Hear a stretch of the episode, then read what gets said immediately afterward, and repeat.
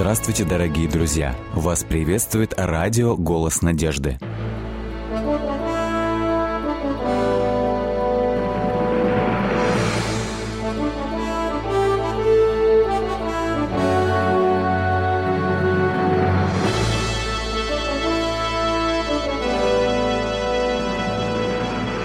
Радио «Телецентр Голос Надежды» приветствует вас.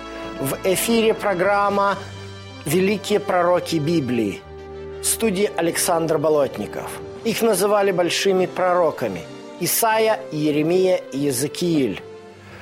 Авторы самых больших книг Священного Писания, без которых современный облик Библии невозможен. Пятая передача «Пророк Исаия и его время». И произойдет отрасль от корня Есеева, и ветвь произрастет от корня его. Эти слова все и иудеи, и христиане относят к Мессии. Корень Есеев – это выражение, относящееся к отцу Давида, говорящее о том, что Мессия явно своими корнями уходит дальше, нежели великий царь израильский Давид. Именно такой язык выбирает пророк Исаия для описания того, что Господь ему открыл, надлежит Мессии сделать. То, что этот текст говорит о Мессии, не вызывает сомнения ни у кого. Ибо второй стих говорит, «И почиет на нем Дух Господень, Дух премудрости и разума». Вот это выражение «Дух Господень» встречается дважды в книге пророка Исаи. Он повторится в 61 главе где сказано «Дух Господа Бога на мне, ибо Господь помазал меня благовествовать нищим, послал меня исцелять сокрушенным сердцем». Именно эти слова вызвали в синагоге города Назарета переполох, когда Иисус – которому дали прочесть из книги второ, э, пророка Исаии, объявил о том, что эти слова относятся именно к нему. Он есть помазанный Мессия. Я думаю, что для многих наших зрителей и слушателей не будет откровением сказать, что слова Иисус Христос не являются фамилией и именем, которые ставятся в паспорт. Слово Иисус – это имя нарицательное от еврейского Иешуа, спаситель или спасение. Слово Христос переводит древнееврейское слово «машиах» и означает помазанник, помазывали в то время первосвященников и царей. Мы неоднократно замечали, как пророк Исаия проводит эту сюжетную линию в своей книге о помазанном царе младенца, который спасает Израиля. Но здесь это пророчество идет дальше, чем спасение Израиля. Написано, что он будет судить бедных. Написано, что по его пришествию волк будет жить вместе с ягненком, барс будет лежать вместе с козленком, корова будет пастись с медведицей, и детеныши их будут лежать вместе – Младенец будет играть над норою аспида, и дитя протянет руку свою на гнездо змеи. Мы видим, что пришествие отрасли из корня Есеева производит фундаментальные перемены не только в Израиле, но и во всем мире – написано, вся земля в девятом стихе будет наполнена ведением Господа. Но здесь возникает очень важный вопрос, на который чрезвычайно сложно ответить.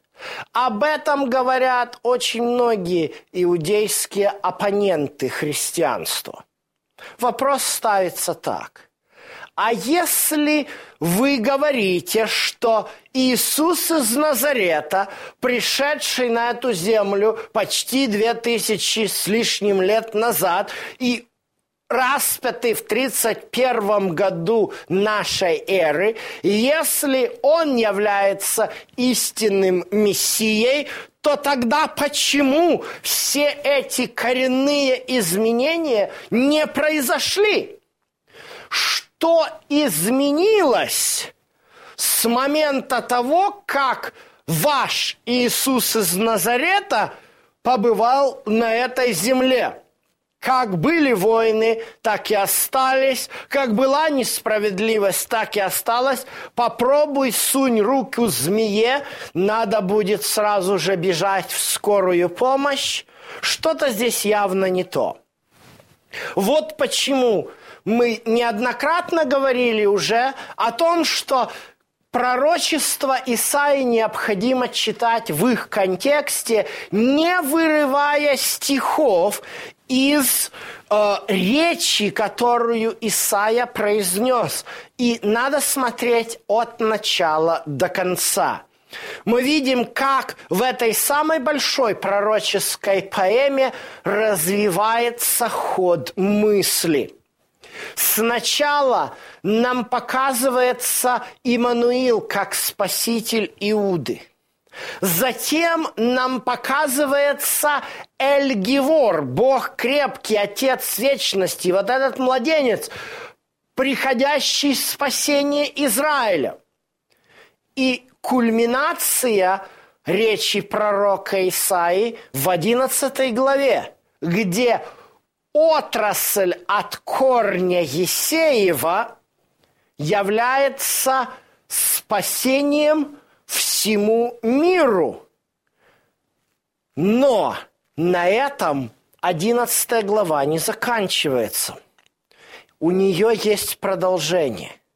В 10, главе, в 10 э, тексте 11 главы написано о неком корне Есеевом, который станет как знамя язычников, и к нему обратятся все народы.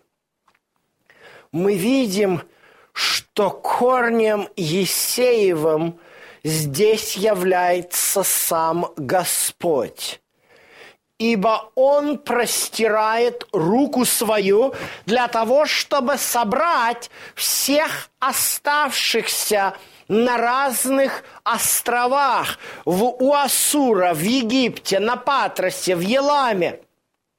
Бог не теряет надежды. Бог борется за спасение каждого человека. И несмотря на то, что уже десяти колен Израилевых нет, уже Северное царство прекратило и свое существование, и потеряло свою государственность, Бог все равно стремится спасти людей. У него всегда есть остаток, который он готов спасти по своей великой милости. Идея остатка – она является ключевым мотивом во всей Библии. Только восемь человек выжили во время потопа. После того, как у Авраама родился Исмаил и Исаак, Божий народ продолжился в Исааке. Из двоих детей Исаака Яков стал отцом израильского народа. Идея остатка прослеживается и в книге пророка Исаи. Вот что должно произойти, прежде чем случится вот это коренное преобразование мира. которое должен совершить отрасль из корня Исеева. Прежде чем это произойдет, Господь еще раз прострет свою руку к этому погибающему миру, чтобы спасти всех оставшихся, которые верны Ему. Интересно, как Бог сказал когда-то Илье, который убежал от гнева Изавели. Эта история произошла на горе Кормил. Известная библейская история о том, как Илья смог э, доказать всему Израилю, что Всевышний Господь есть Бог, а не Ваал. После этого Иезавель, жена царя Ахава, решила убить Илью. Илья настолько разочаровался, что он просто убежал и дошел аж до горы Синай. И там на горе Синай он сказал, что кроме него никого больше на этой земле нет. Но Бог говорит ничего подобного. Есть еще семь тысяч в Израиле, которые не преклонили колено пред валом. Точно так же и здесь. Исаия говорит о том, что Израиль отступил. Исаия говорит о том, что Израиль нарушил завет с Богом – эти слова пророка Исаи часто вырываются из контекста и используются некоторыми христианскими так называемыми апологетами для развития мыслей о том, что вот на этом основании Бог отверг Израиль. Но мы видим, что это не так. Слова о собирании остатка Израиля Исаия черпает из книги Второзакония 30 глава, которой говорится о том, как Израиль поведет себя, если на него падут все проклятия за нарушение завета. И написано так, что когда придут все слова сии на тебя, и ты примешь их к сердцу своему среди всех народов, в которых рассеет тебя Господь Бог твой, и обратишься к Господу, тогда Господь возвратит пленных твоих и умилосердится над тобою, и опять соберет тебя – хотя бы ты был рассеян до края неба. Насколько милостив Господь. Удивительно, не правда ли? После того, как в предыдущих главах написано четко, прописаны всевозможные наказания, которые Господь посылает Израилю за его отступление, после всего этого Господь все равно протягивает свою спасающую руку. Это великая любовь и милость Божья. И вот поэтому невозможно установление нового порядка на земле. Невозможно коренное изменение этого мира, пока Господь не соберет свой остаток. Вот почему 11 глава Исаи крайне важна, потому что она показывает, хоть и в обратном порядке, но два этапа спасения. Первый этап – который с 10 стиха начинается, совершается тем, кто называется корнем Есеевым.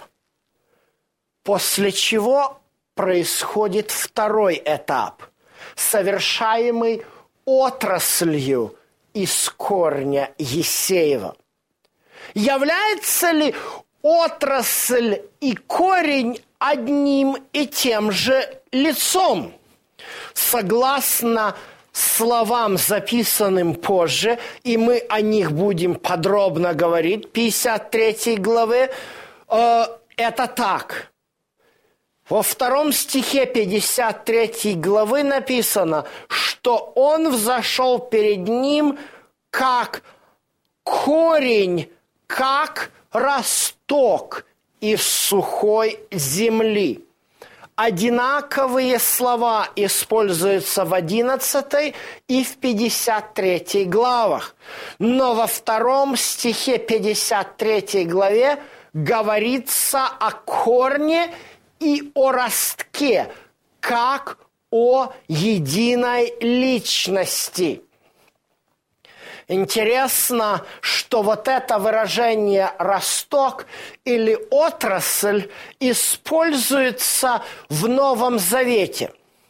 Во второй главе Евангелия от Матфея написано о словах пророка, исполнившихся, что Иисус, когда поселился в Назарее – после того, как его семья вернулась из э, изгнания в Египет и поселилась в Назарете, назовется Назареем. Здесь очень часто возникает путаница. Дело в том, что думают э, на греческом языке еврейская буква «цаде» и еврейская буква «зайн» отображаются греческой буквой «зета». И поэтому не ощущается разница в произношении между словами «назир», человек, который ради служения Богу отказался от употребления виноградных плодов в любом виде, и «нецер», что означает отросток от виноградной лозы – в Евангелии от Матфея, вторая глава, идет игра слов. Слово «нацерет», название города, Назарет по-русски звучит на иврите, «нацерет» означает маленький отросточек от виноградной ветки. Именно на этом основании 11 главы Исаии – Матфей делает такую параллель и говорит, что Иисус, поселившись в Нацерете, назвался Нецером, как об этом сказано в 11 главе 1 стихе. Но вернемся к нашему основному э, сюжету. Что же делает корень? Мы уже выяснили, что корень и, рас, и отрасль – это одно и то же лицо. Корень делает очень важную работу.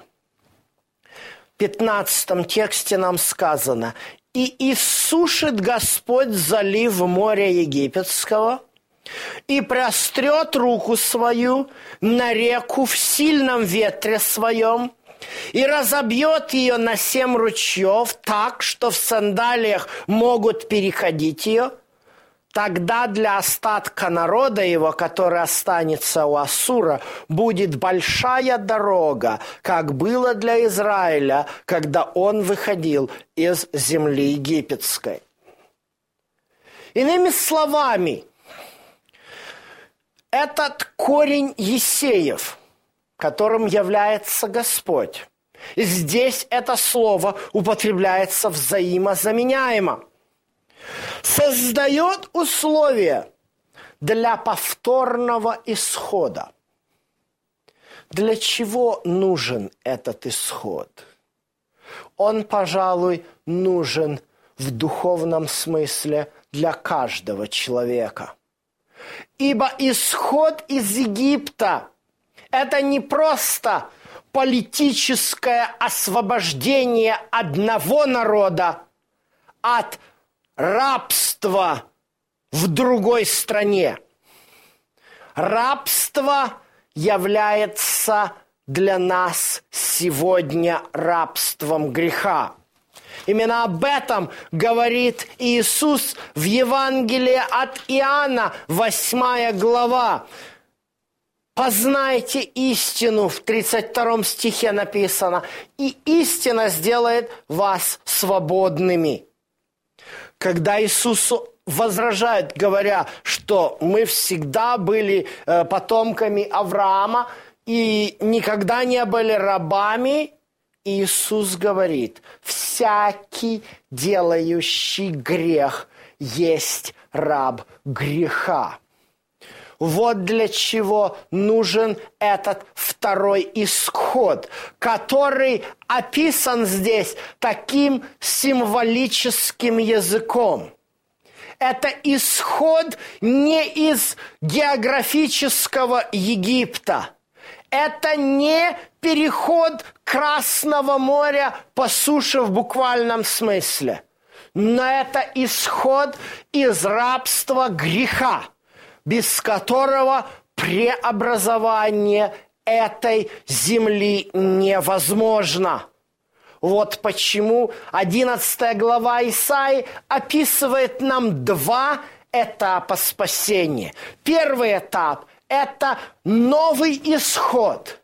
Исход, во время которого собирается остаток народа Божьего. И второй этап – это преобразование земли, сотворение нового общества во всех аспектах. Даже животные будут вести себя по-другому. Сотворение полного Божьего Царства, ибо написано, вся земля будет наполнена ведением Господа. Интересно, что в иудейской традиции есть нечто похожее, взгляды тоже – так, в частности, Торгум на книгу «Песни песней» говорит о том, что существуют два мессии. Мессия – сын Давидов, который придет во славе, и Мессия – сын Иосифов, которому надлежит пострадать. В книге пророка Исаии мы видим вот это – перекликание ролей Мессии. Мессия, преобразующий всю эту землю, помазанный победитель, и Мессия, протягивающий к человечеству свои руки для того, чтобы еще раз и еще раз предоставить шанс для каждого человека выйти – из рабства греха.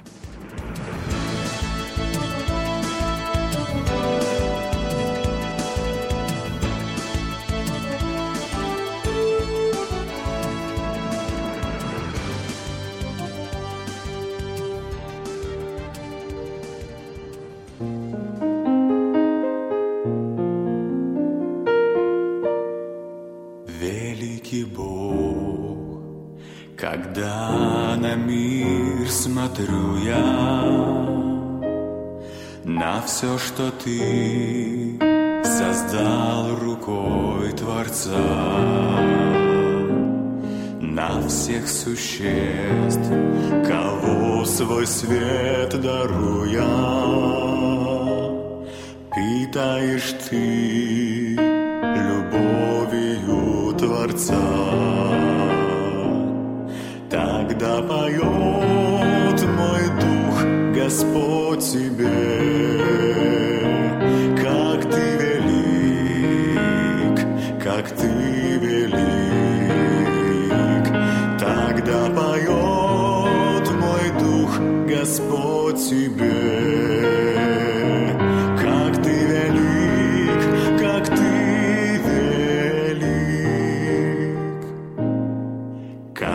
меня Спаситель призывает И светит луч сияния Его. Тогда мой дух в смирении смолкает. Познав величие Бога своего. Тогда поет Господь тебе,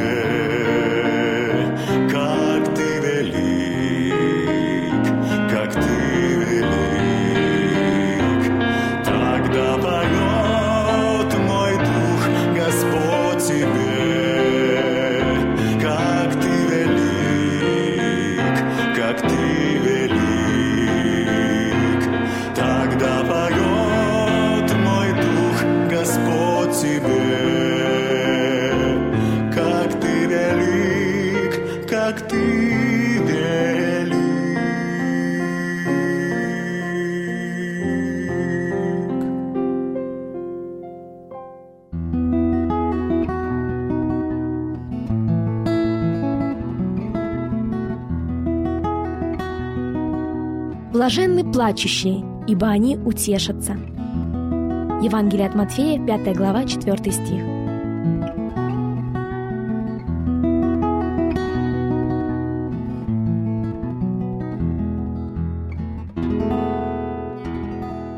Дорогие друзья, вы можете оставить свои сообщения через WhatsApp и Viber по номеру плюс 7 915 688 7601 или позвонить нам на бесплатную линию, которая работает на территории Российской Федерации. Номер 8 800 100 ровно 1844. 8 800 100 ровно 1844.